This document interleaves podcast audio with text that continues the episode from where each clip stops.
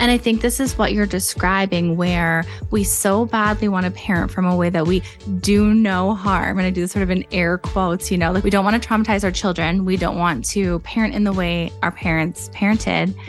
And so we go the extreme opposite route. And in intensive mothering, there are some really key patterns of behavior we get stuck in. This self-martyrdom, putting our children's needs before our own, centering and anchoring our whole life around our children and their schedule. And uh, even like our financial decisions, like putting out so much for their sports and their activities and their school, everything we possibly can give to them to like, you know, help them get ahead and give them a, a head start. That's not to say that that is in any way like inherently negative, but when we do all of these things so intensely at a cost of ourselves, at a cost of our marriages, at a cost of our own mental health, then it is no longer functional or adaptive or healthy for us. And so I would argue that if we look towards like values-based parenting or look towards what is internally important to us versus what all this pressure feels like coming from externally, from society, from the social groups in which we roll that have their own criteria and, and set of values, then we can find a little bit more freedom and flexibility in how we want to show up as mothers. From the stuff your mother never told you to the stuff your doctor never learned, On Health is what happens when a midwife plus a Yale-trained M D shares about all things women's health, from periods to menopause, sex to reproductive health politics, motherhood to mental health. Join me for taboo-busting conversations that demystify and destigmatize our bodies, all while bridging the gap between conventional medicine and wellness. Along the way, we'll be exploring the science and wisdom of how our bodies work, what makes us well, what gets in the way, and how we can live our best lives on our terms. When it comes to women's health and well-being, there's nothing we won't talk about. The new medicine for women is here. I'm Doctor Aviva Ram. Welcome to the podcast.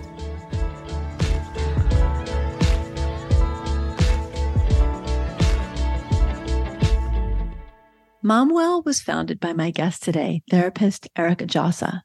Like so many moms, Erica entered motherhood assuming her maternal instinct would guide her through any challenges she faced. She had no idea it would be so lonely, isolating, and overwhelming. She found herself struggling with identity loss, the mental load of motherhood, and the pressure to be perfect. Eventually, she had a breakdown that turned out to be a breakthrough, a moment where she realized that she was suffering from postpartum depression. But when she sought help, she was dismissed by doctors who assured her that she just needed more rest. Frustrated, Erica pushed to be taken seriously and finally got the care she needed. Through that experience, Erica realized that moms deserved more. This gave birth to Momwell, a place for moms to seek support at every moment of their journey. Erica is a regular contributor to a variety of forms of media. Her work has been featured in the Toronto Star, Scary Mommy, Medium, Pop Sugar, and Romper. Her graphics have been shared by celebrities like Snoop Dogg, Ashley Graham, Nia Long, Hilaria Baldwin, Chrissy Turlington, and Adrienne Bosh, as well as myself. She's passionate about maternal mental health care and putting moms back on the priority list. Welcome, welcome. I am just really delighted to have this time with you today. Thank you so much for having me here and trusting me to join you in your community. I'm excited. Absolutely. So I want to just jump right in and spend some time today with you exploring big things. Mm. Like women's feelings of being a bad mom and mm. mom guilt and resentment mm. and even mom rage, because wow, I mean, so many women have all of the feels. And as a midwife and as a women's doc, of course, I hear it all the time, mm. but I'm a mom of four and certainly know what it was like when the littles were growing up, and you never stop being a mom, no matter how big your kids get. Mine are well grown, but still. Those feelings can be really real and pervasive and sometimes even debilitating. And so, you know, we can end up feeling shame and chronic anxiety and overwhelm. And then we don't talk about it because we get afraid to be judged as a bad mom. So we go silent and we feel alone. Yeah. Can we start with your story? Sure. It's a relatable story, I think, that a lot of people can find themselves in. I had had three boys in the span of three and a half years. I was a practicing psychotherapist at that time, working in children and family practice. And I was on maternity leave, which we're fortunate to have here in the Toronto area, and feeling like I was just drowning in motherhood. There was many different things, like talking about the rage, talking about anxiety, feeling of failure, the pressure to do everything right and perfect. We talk about this perfect mommy myth a lot um, in my community, just feeling so badly like I wanted to parent differently. And ultimately, I sought treatment and learned about maternal mental health as a whole niche and specialty, which wasn't even discussed in school. I was ten years in private practice, didn't know how high risk we are during this time. And I niched down in this area and took to social media to help people understand and be aware and sort of see the iceberg that is ahead, that we know one in five women will likely hit, if not encounter in some lesser form. And no one's talking about it and nobody's preparing us for it. So from there kind of grew Happy as a Mother, which evolved into Momwell, our whole digital mental health platform. But I really come from a place of having lived that experience, which I think so many of us can relate to, feeling totally just blindsided by the reality of our role. Absolutely. It's big, but I think a lot of people think, oh, well, that's not going to happen to me. Or yeah. Maybe they've heard of it and they're afraid of it. But it's a little bit like preparing someone for the sensations of labor. You can have tools and skills, but until you're in it, it's hard to know how much of a big wave it can feel like that's crashing over you. And I was really fortunate in that I had been studying midwifery for a long time before I mm-hmm. had my kids. I had seen other women go through it. I was pretty well supported. So I didn't go through postpartum depression or postpartum anxiety. Even with healthy postpartum, it was overwhelming at times. Just the sleep deprivation, the anxiety over whether I was doing it right, the anxiety over, mm. I wasn't a helicopter mom, but I was so concerned to like breastfeed forever and family bed and, you know, so much attachment parenting that I think I, in some ways, turned myself inside out. And I think almost overparented at times in that drive for perfectionism. And what's really interesting too, is I want to say is that because I was in a community of midwives and home birthers and breastfeeding mamas, that was positively reinforced, almost mm-hmm. like as if you're an overworker and you work on Wall Street, like that's positively reinforced. So right. I was seen as a role model. Nobody was like, are you like overdoing it? Or are you okay? You know what I mean? Mm-hmm. So how did it show up for you? Um, what were some of the things that were happening really in your mind and in your emotions as you were not knowing something wasn't quite right, but weren't feeling quite right? What you're discussing, I think, really hits at the crux of what is called intensive mothering, or what we call in my community, the perfect mother myth. And Doctor Sophie Brock, a sociologist, talks about this a lot, where many of us grew up in an era where it's like, be home when the streetlights turn on kind of parenting, right? Yeah. And that is not to be harsh or judgmental or critical of our parents. Like, we always parent out of our own capacity and our own, you know, understanding and, and all of that. But it's to say that the internet came online, all of this different research became readily accessible to us. There's so many things that shifted in our culture. seventy-six percent of women work outside of the home, as well as carrying the majority of the labor in the home. So there's so many things that have happened that have swung the pendulum in such a dramatic opposite direction. Absolutely. And I think this is what you're describing, where we so badly want to parent from a way that we do no harm. And I do this sort of in air quotes, you know, like we don't want to traumatize our children. We don't want to parent in the way our parents parented. And so we go the extreme opposite route. And in intensive mothering, there are some really key patterns of behavior we get stuck in. This self-martyrdom, putting our children's needs before our own, centering and anchoring our whole life around our children and their schedule. And uh, even like our financial decisions, like putting out so much for their sports and their activities and their school, everything we possibly can give to them to like, you know, help them get ahead and give them a, a head start. That's not to say that that is in any way like inherently negative, but when we do all of these things so intensely at a cost of ourselves, at a cost of our marriages, at a cost of our own mental health, then it is no longer functional or adaptive or healthy for us. And so I would argue that if we look towards like values-based parenting or look towards what is internally important to us versus what all this pressure feels like coming from externally, from society, from the social groups in which we roll that have their own criteria and, and set of values, then we can find a little bit more freedom and flexibility in how we want to show up as mothers. And attachment parenting has really fed into this intensive mothering. Like they kind of go hand in hand because it's all about being in proximity often and being very close. And, you know, if you're feeling trapped and smothered by motherhood, still trying to like feed and co-sleep and things. So it, it sort of has reinforced the underpinnings of this intensive mothering as well. And we know that there are many ways to form healthy attachments and bonds with our child in many different ways, in many different types of parenting. And uh, the goal is to kind of like bring the pendulum back to like a middle balanced ground where we can have a little bit of independence, retain parts of ourselves, while also, of course, doing the best we can in our role. And it's complicated in many ways too. For me, I found that as I was really paying attention to how I was feeling and the things that I was inspired to do, which included for me being a midwife, ultimately going back to school to become a physician, writing books. There were people within that attachment parenting, intensive parenting community that then judged that, right? Mm-hmm. Like, oh, well, you're kind of not giving your kids your all. And I think I found my way, and I've always been kind of about listening to what was really working for me and my family. And, but at the same time, it wasn't like there weren't sort of these voices to sort through.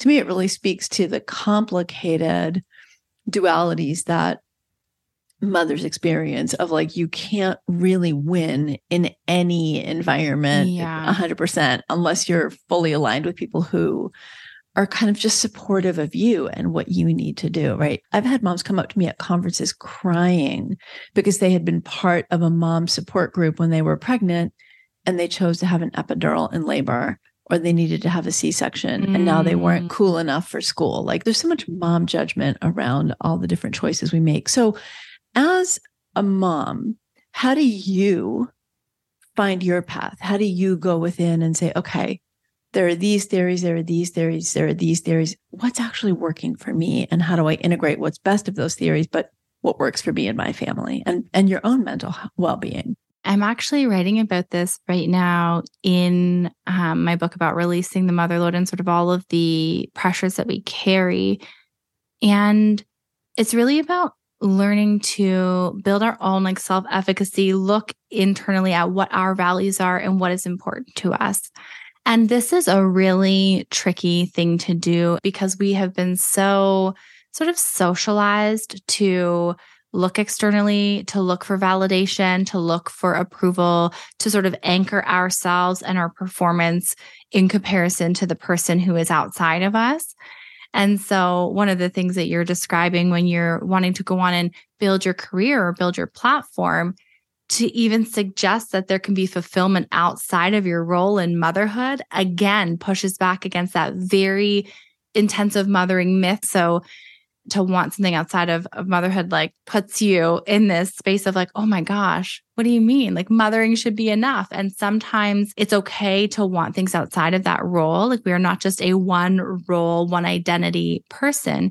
And so to look inside ourselves and our identity and our values, and there's different values exercises that you can do to help you discover them if you've never sort of talked about this before or thought about it. But one, uncovering your individual values. And then two, uncovering your values in parenthood. And I'll give you an example of this. So as a person, I value independently growth and learning and being challenged and adventure and change. And these are all sort of my individual values. In parenting, I also value an ability to be flexible, like to not be pinned down by a schedule. like, I don't like to overschedule the family. We like to be able to have some spontaneity in our time and events that we do. Also with that, I like to choose slowness, like not overscheduling us, because we just want to be cozy and we want to be at home.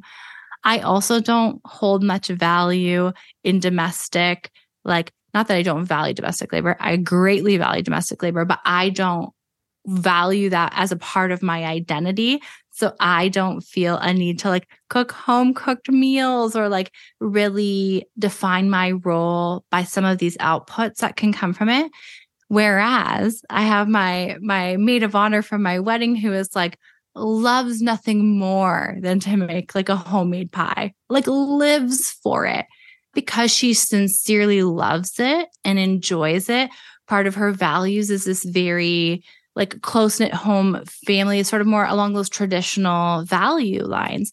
That works for her. That's not creating distress for her. It's not creating problems, or internally she's not like feeling as though she's missing out on part of herself because she lives for it. Whereas me, that feels like the most smothering role because my values are different. And when we aren't living out the things that are important to us, ultimately we feel dissatisfaction because we're not getting to embody those values or those goals or those interests, right? So we can all have different values, even if we're in the same parenting style or approach. And just because it's important to someone doesn't mean that it has to be important to me. And I don't have to pick up that value if they're trying to assert it onto me. That's them just trying to hand me a value that is theirs and not mine. And I can say, no, thanks. Like, I don't need to pick that up. I love looking at values like that. And I think that so many people don't realize that we have these things that we feel we're supposed to do or should do.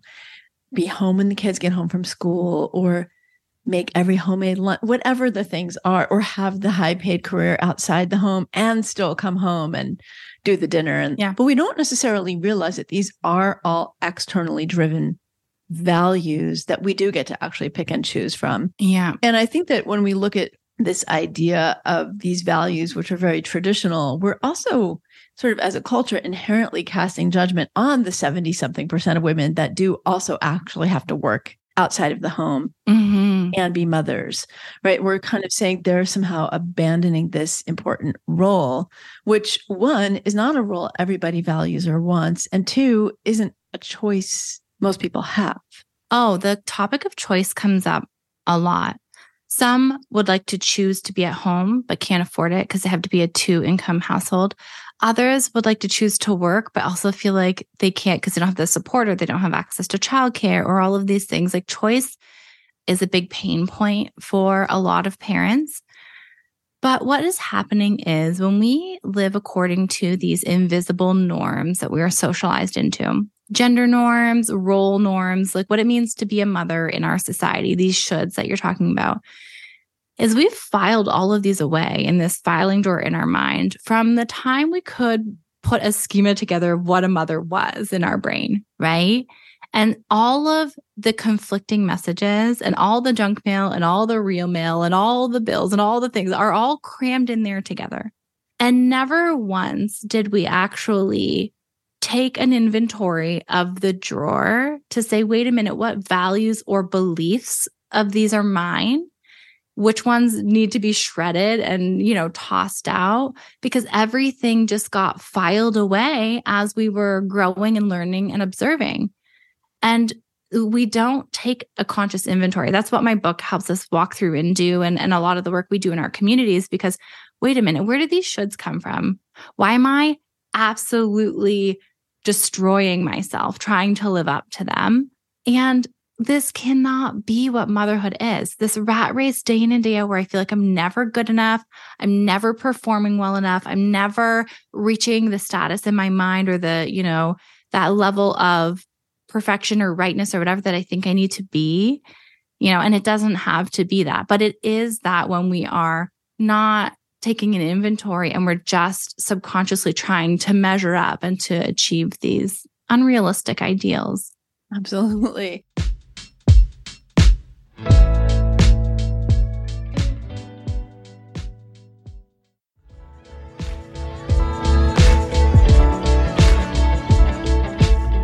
the things that stuck out to me when you were just speaking also is, as we're filing away what we see as the role of a mother, we're also filing away what we see as the role of the partner or co-parent, if there is one.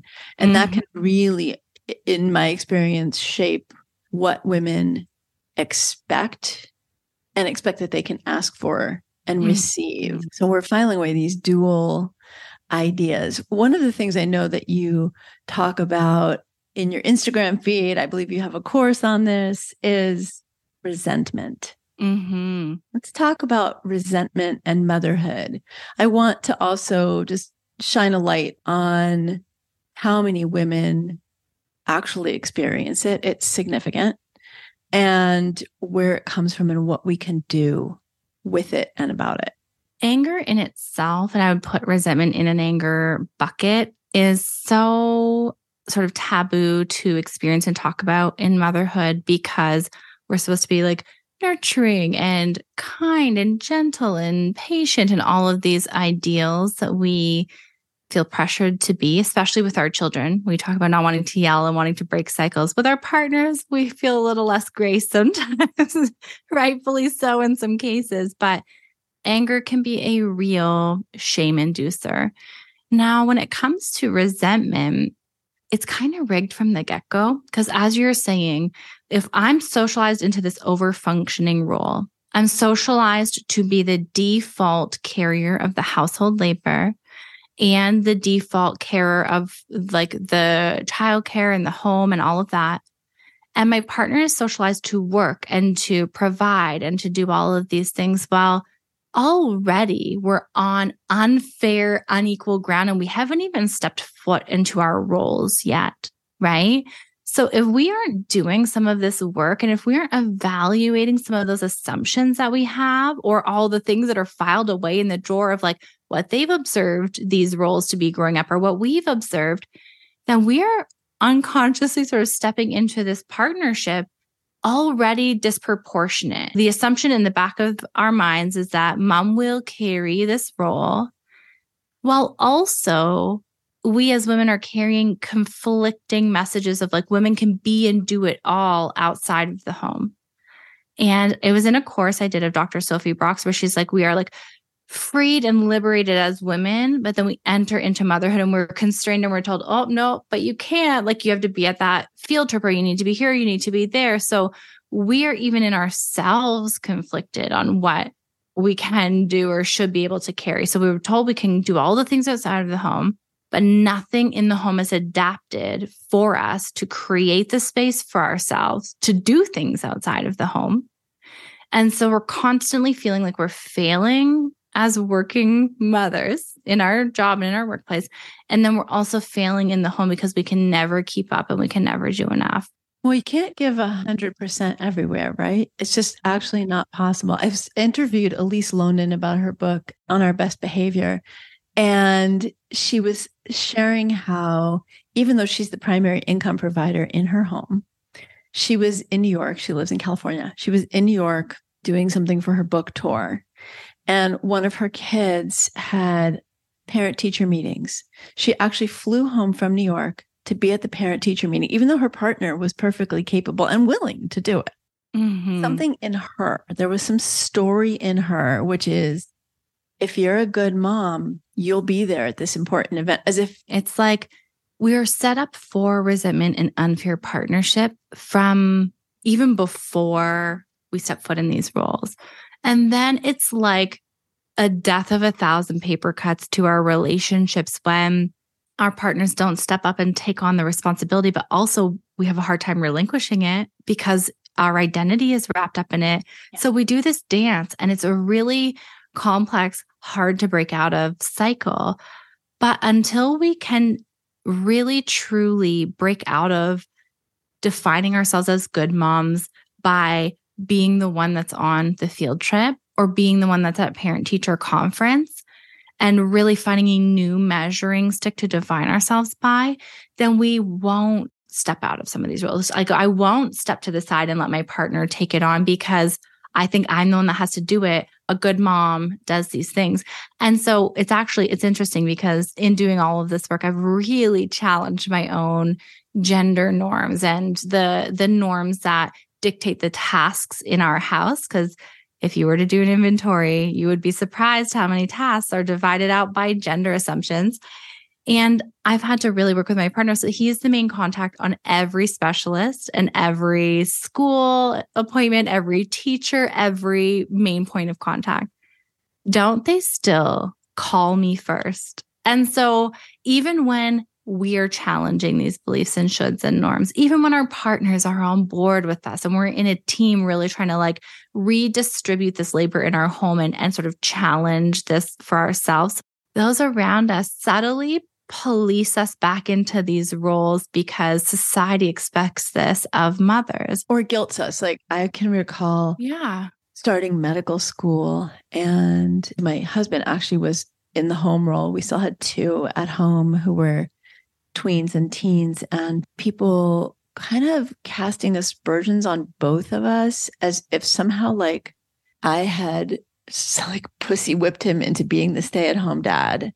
And right. I was taking some kind of inappropriate role of wearing the pants in the family by going to medical school, you know, saying things like, oh, I know you wouldn't be able to do that if he weren't doing that at home.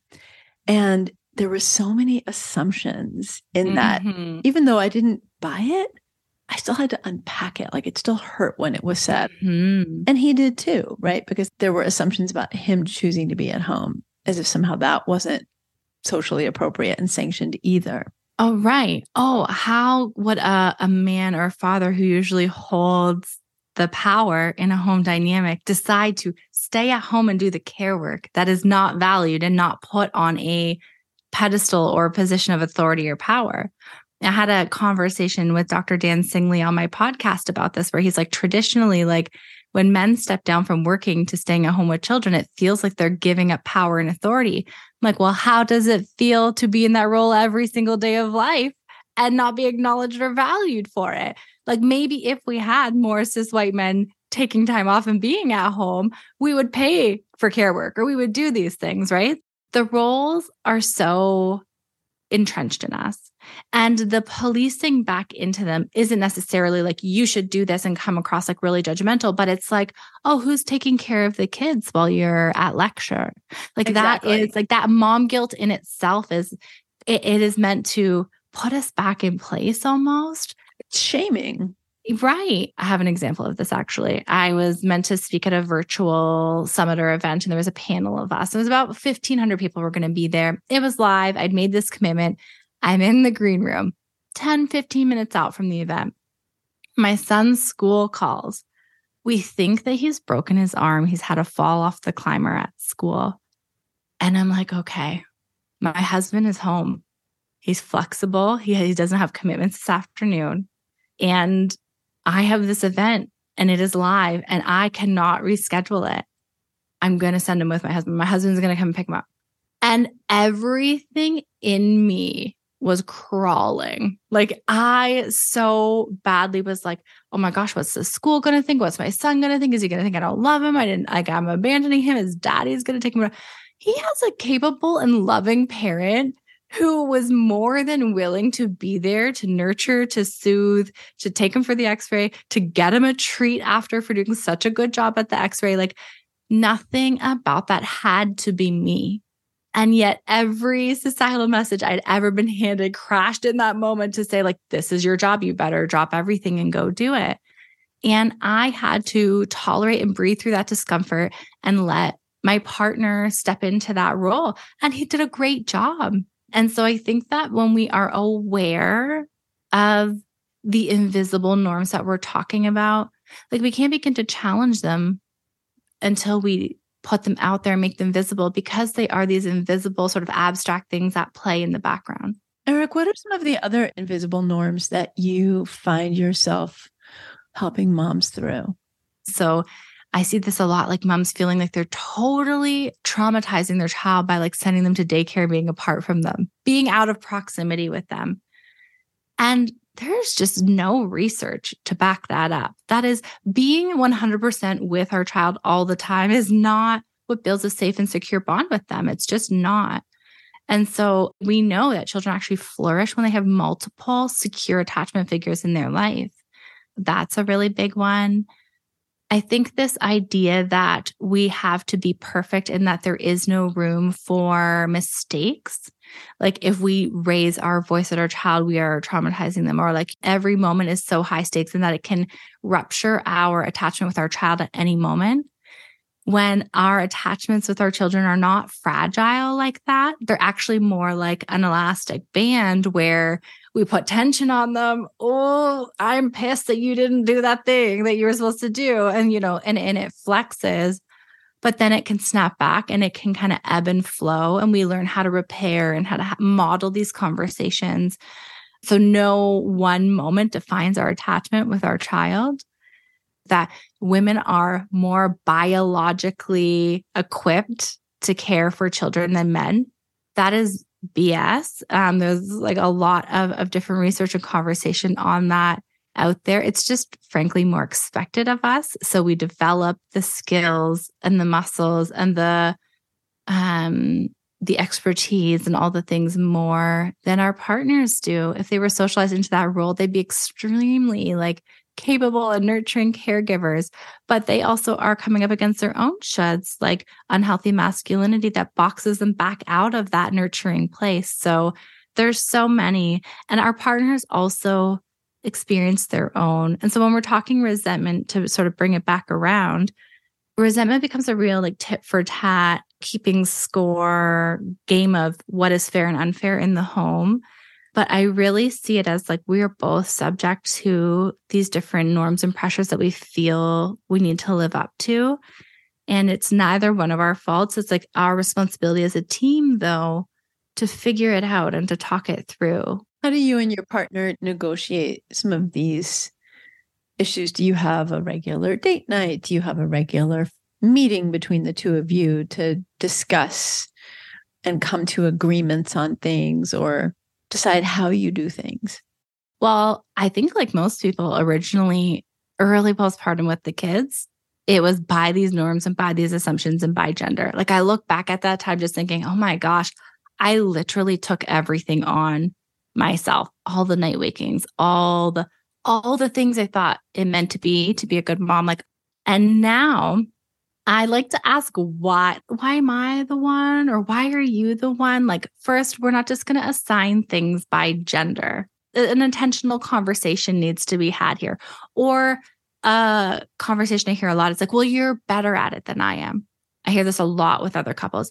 Am I better at it because it's been expected of me for the past two or three decades and therefore I have more practice at it?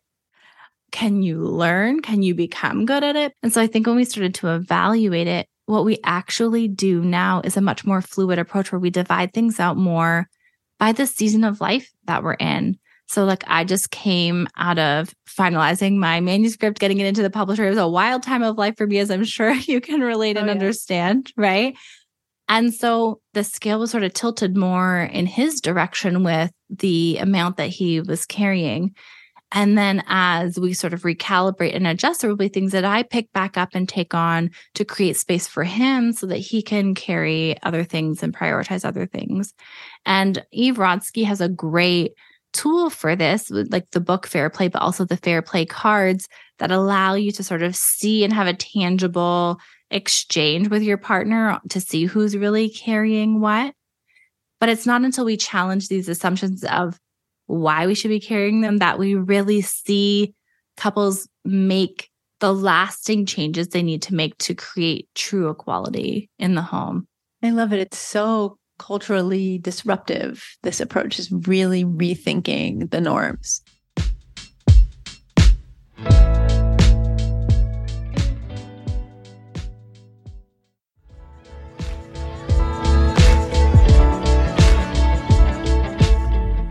You know, one of the things that I have been really concerned about, and because I'm a midwife and a physician who has a women's health social media platform, I see a lot of different feeds coming through as I'm going to post my post for the day. And I think I naturally get targeted, if you will, for things to look at around parenting, motherhood.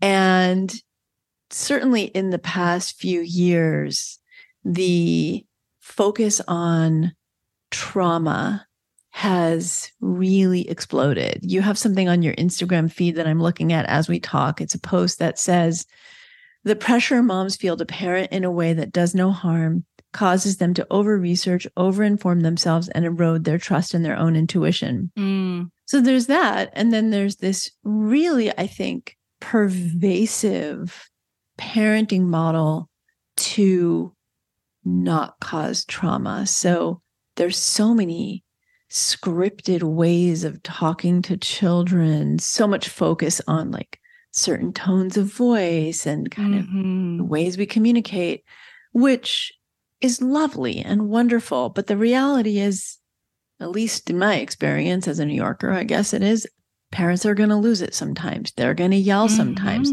Couples are going to have a fight. And I'm really super concerned about this, on the one hand, important attention to trauma and preventing and healing trauma and resolving intergenerational trauma, and this over-focus on it. And sometimes I want to say to some of these parenting gurus, please talk to me when your kids are in their twenties, because honestly, no matter how you parent, they might find something that you did that they're going to say you traumatized them about. Mm-hmm. So what is your thought on this really intense focus on trauma? And what are your concerns about it, if any? Yeah, I know exactly what you're referring to. And like, I fall subject to this. Like, I'll scroll after a hard day and think like, oh, I just, you know, lost my cool or was so frustrated at bedtime when the, my child came out for like the hundredth sip of water or whatever.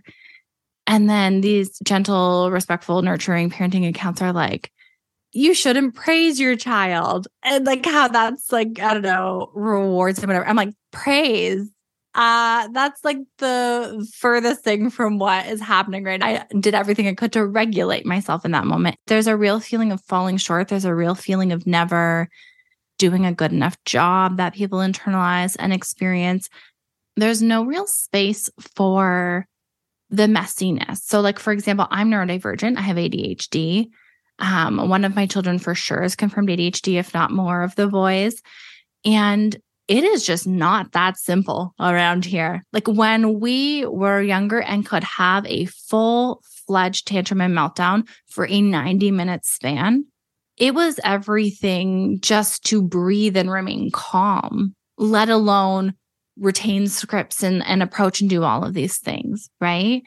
It can leave out different experiences. I think that there is almost a level of privilege to it. Like we're missing out on survival components. We can only worry about how we're praising our kids effectively when like at, there's food on the table. So it like yes. leaves out a lot of context.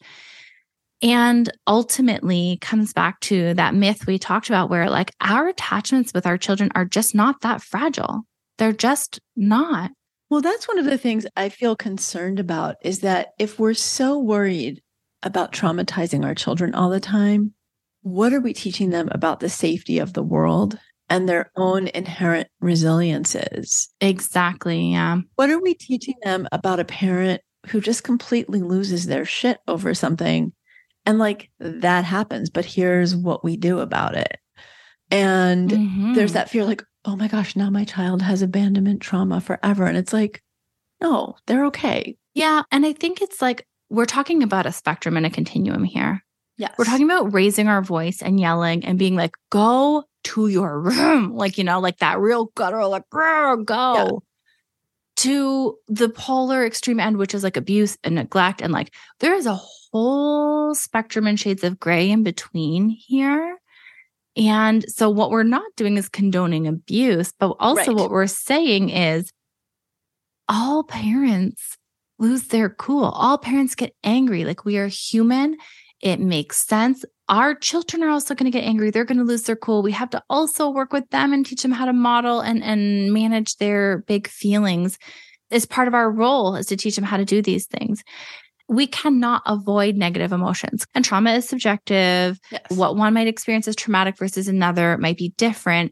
But I would say when we're talking some of the traumas that many of us have lived through, we might be talking re- like broken families. We might be talking abuse. We might be talking alcoholism, addictions, an absent parent, or things like that. And big things that we're really, truly afraid to recreate. Recreate.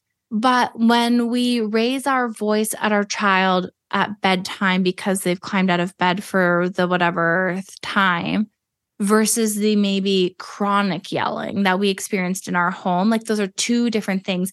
And there almost comes a point when we are parenting out of our own trauma. And I actually had this conversation with my husband and with somebody who was on the podcast a little while back. Like if we are trying so hard to prevent something, our own trauma is not healed yet because we are parenting out of a place that our trauma still has such a hold on us that we can't tolerate some emotion. And it, when we are acting out and our decisions are made still out of our place of trauma, like it, we haven't processed it and we haven't dealt with it yet.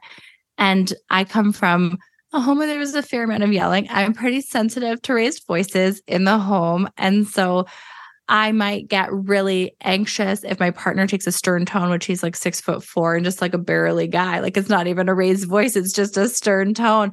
I will feel a little like, oh, I don't like that.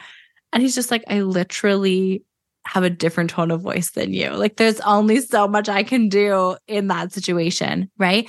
And it caused me to pause and reevaluate and say, hey, wait a minute. That's right. Like I'm going to such an extreme to try and protect my children that it's actually more about me and my story and my unresolved stuff than it is about them sometimes. And so there's a balance to be found here. I think we are human and we deserve some grace, and we can have conversations with our kids to repair if we had a grumpy, growly, grumbly day. But also we do want to gain the skills to not always be dysregulated, to not lean into addictions or zoning out or avoidance if we are struggling. So there's a balance to be found, I think. One of the things that you uh, mentioned earlier was sometimes scrolling through social media. And one of the things that I'm seeing too is that there's some really great social media feeds that are very much real parenting. And mm-hmm. then there are very many feeds that are these idealized moms. And what are your thoughts for how mothers can use social media to stay connected, stay supported, not feel alone, and not have social media reinforce a sense of inadequacy? And just to give you an example, at one point, one of my patients who had just had her fourth baby called for an appointment. She burst into tears and she said, I was just on this Instagram feed and this mother's kids, they're all wearing white shirts and these perfect little uniforms and outfits and everything looks perfect and their home is white. And she's like, I can't even get my kids' hair brushed, my teeth, my own teeth brushed. And I was like, that's curated. Maybe she lives like that all the time, but maybe not, probably not. I don't, I don't personally know any families, and I've worked with families for forty years that live like that. So what are your thoughts on how to protect ourselves and still stay connected through feeds that might give us information like yours, which is wonderful and very real and not overly beautified? I think it's twofold. Learning to mindfully scroll, and then also having some media literacy, because you're right. I come from social media, and when I learned how content is curated, literally created and structured and positioned and staged to be content and its own art form almost, then it is meant to represent reality. There is an internalization of these expectations that this should be my life. And when we're postpartum and we're in diapers and we're bleeding and our section scar is healing and our boobs are leaking and we open and see perfect motherhood, it feels so like debilitating sometimes, you know? And we're doing air quotes, y'all, for perfect motherhood here. Yeah. Oh yeah. It's just like the comparison sinks in. We feel like we're not doing a good enough job. Like how come we're struggling so much and they can have it together? And there's so many things, like they're probably in a different stage of motherhood. That content is curated. What is going on? Like, is this person a full-time creator? Is this literally their job? And media literacy teaches us to sort of unpack the messages, like what's behind the real piece of content. Mm-hmm. What's the message here? What am I being sold? What is happening? Instead of just taking it on and, and sort of assuming it as a reflection of us. So I think that there's some skills that we can develop there.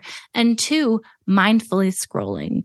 Now, I do a pretty good job to curate my feeds. I do a pretty good job to follow people who, you know, I admire, I learn from, and whatever. But there can also be days when I'm in a really crummy mood and I open and I'm like, oh, they did that thing and I sucked today at whatever. And if you open social media and you feel a negative spiral happening, you need to close that thing and revisit at a different time. Or unfollow, right? Yeah. Mute, unfollow.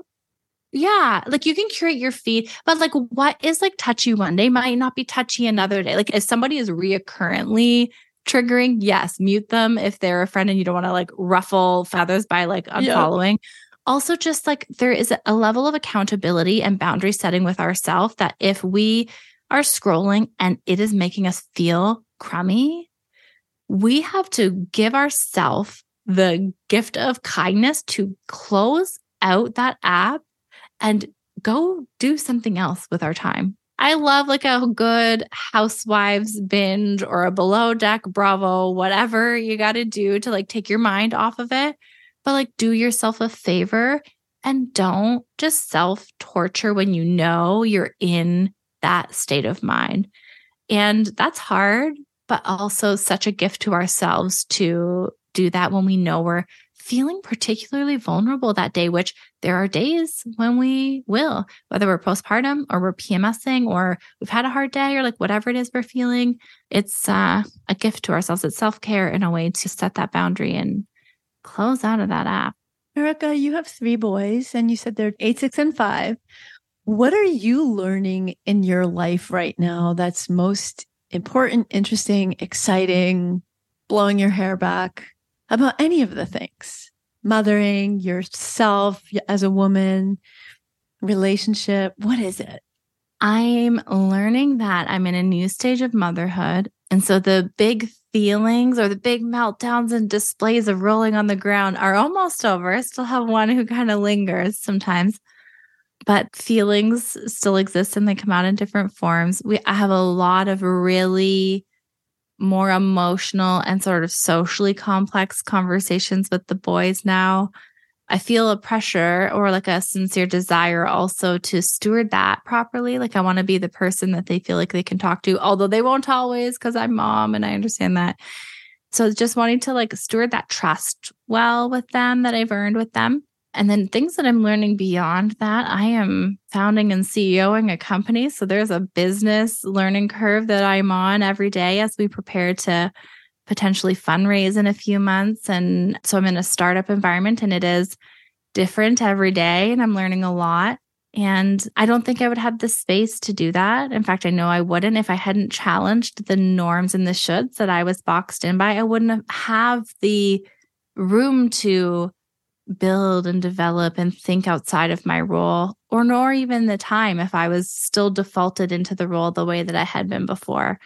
So I reflect on that often because I could it could have been a massive missed opportunity, or like a, I wouldn't have gotten to live out this, you know, dream or this company that I'm building had I stayed sort of trapped and confined by that default role that I was in. So yeah, those are some reflections from the season that I'm currently in. Thank you for those. All right, I have one question for you before we wrap. And it's actually a big one because I think this is so top of mind for so many moms. You talk about this on your Instagram feed, Mom Confession. The world feels like such a scary place that I just want to keep my child at home to protect them. Mm. How are you supporting and encouraging moms to manage their own fears about this in this time and to help their children through the things their children might be hearing at school or in the media? Yeah, we actually just had a big conversation with this on the podcast because I was receiving endless D Ms, particularly about back to school, violence and fear, and the climate crisis, because like half of Canada was on fire this summer. Like it was a big, big deal. And there is a lot to fear and there is a lot to worry about. I also think that There is also a level of accessibility to information that previous generations did not have. Some of our parents and grandparents lived through full-on world wars and lived through lots of catastrophes, and I'm sure had a lot of, you know, anxiety and chal- challenges as a result. But we we're the most anxious generation, millennials and Gen Z. And like, why is that? I think that this endless stream of news is, it does play a big part. So there's something to be said for getting out of a digital environment, getting into our body, getting back into like our physical life a little bit, setting some boundaries with our news and media intake. And that's not to say to unplug and put ourselves in any kind of like echo chamber or not be informed. Like, we need to be informed, but we also need to have boundaries with ourselves and how much we are feeding those fears and those worries, because each little news story or each thing that comes in sort of plants the seed of fear. And depending on how anxiously wired we are or our baseline for anxiety, we might ruminate and water that thing. And before you know it, we are checking all of these gardens of fears and worries before we'll like step out the door and go and do an activity with our kid. We're like weighing it against the risk of the fears that we have. And then we're not really living either. So there are some skills to learn to manage anxiety, but I also think that limiting our scrolling and our media consumption, being informed, but not constantly watering those seeds, and getting into our body and with our kids and in our physical environments really helps to shift us out of that space sometimes. And that's not to invalidate the absolutely scary things that are going on, but being paralyzed in fear isn't changing the outcome either. We can take that fear, maybe turn it into righteous anger and do some advocacy work or create some change, but just hermiting in our house or like, you know, really pulling back from living isn't helping us, isn't helping our kids, isn't helping the greater problem either. So, and this perception that the world is a more danger, stranger danger place than it actually was then is not an accurate Um, mm-hmm. perception. The risks of our kids having horrible things happen to them by strangers is not necessarily increased, at right. least in the U S. And I would imagine that's true for Canada as well, because you have a much lower crime rate than we do even. Mm-hmm. But these fears that we put on our kids to be kind of observed all the time or in earshot all the time may be something to, you know, think about as we're kind of looking at the world as a really scary place. Which are the things that we really do want to be aware of, and which of the things are internalized, exaggerated fears? Yeah, anxiety takes certain fears and and catastrophizes them. Like, we have these what if thoughts, and then we see a news story, and just because it happened to one person, like what happens is our anxiety says that will happen to me then when I go to the park with my kid. Mm-hmm. So that like less than zero point one one one whatever percentage of that happening to me in my community becomes a it will happen. So just because it happened doesn't mean it's going to happen to you. And there are ways through like cognitive behavioral therapy and other skills that we build to get to realistic thinking so that we don't feel so doomsday or like, like these things will happen, as you said, when we step outside of the house. Erica, you have a book coming out. Congratulations. Tell us the name of it. It's Releasing the Mother Load. Brilliant. Tell us about the book and when's it coming out so we can keep an eye out and have you back on the show too. Yeah, it's going to release early next year. So twenty twenty-four. twenty twenty-four. Yeah. Um, before Mother's Day. But it's really about this internal work. It's really about taking that filing system of all those things that got crammed in there that we never even knew we needed to kind of unpack and sort through, and doing that intentional work so that we can live and breathe motherhood in our own way with our own values and not prescribed by those external societal ideals. I'm excited to read it and to share it with this community. Before we go, I have a question I love to ask my guests. I'm going to tailor this one for you just a little bit. If you could tell your younger postpartum self anything, what would you tell her? I think about this a lot, actually. It's that sleep is not a one-person job. It is a family affair in the home, and that feeding is flexible, and there are many ways to do it. and that it doesn't have to be all or nothing or one particular way. You can combo feed, you can introduce bottles, you can do all kinds of things to, especially to prioritize sleep and to help take care of your mental health. And I think that when we got we get stuck in that perfectionism, wanting to do things right, when we get stuck in the exclusively breastfeeding and breast is best, um, we can go to lengths that really put our mental health in fragile territory. And there is no failure in being flexible and being adaptive in the postpartum period. It's so important. I feel that, you know, we've talked about this concept of attachment parenting, intensive parenting.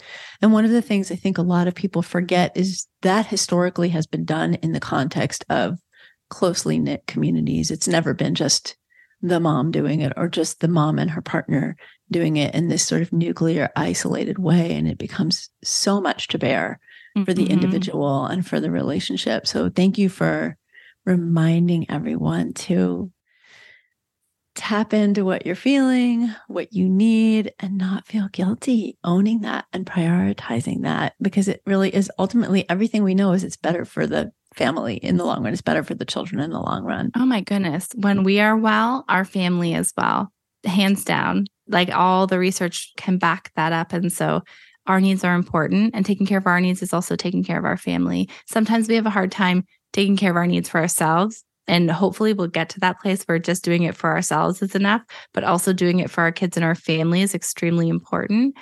Our wellness is such a key cornerstone to the family. Erica, thank you for joining me today and for all that you're doing for mamas and children and families. And I look forward to talking with you again when your book comes out. Yeah, thank you. Thank you so much for having me. And I look forward to connecting more in the future. Thank you. Thank you so much. Thank you everyone for joining us. And we'll see you next week. And we'll have all of Erica's amazing contact information so you can find her resources in the show notes.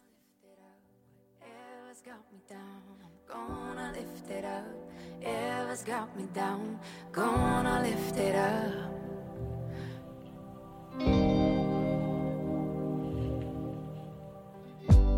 I hope you enjoyed this episode, that it helped you to feel seen and heard, and perhaps that it even brought you some aha moments. Please share the love by sharing this with a friend or someone in your life who could benefit from the kinds of things we talk about in this space. Also, make sure to follow me on Instagram at Doctor Aviva Ram. And go to aviva ram dot com to join the conversation about the show on my blog. While you're there, you can sign up for my free newsletter with tips on taking back your health. Be sure to leave a rating and a review for the podcast and follow the podcast to be notified of new episodes every week. Can't wait to see you next time.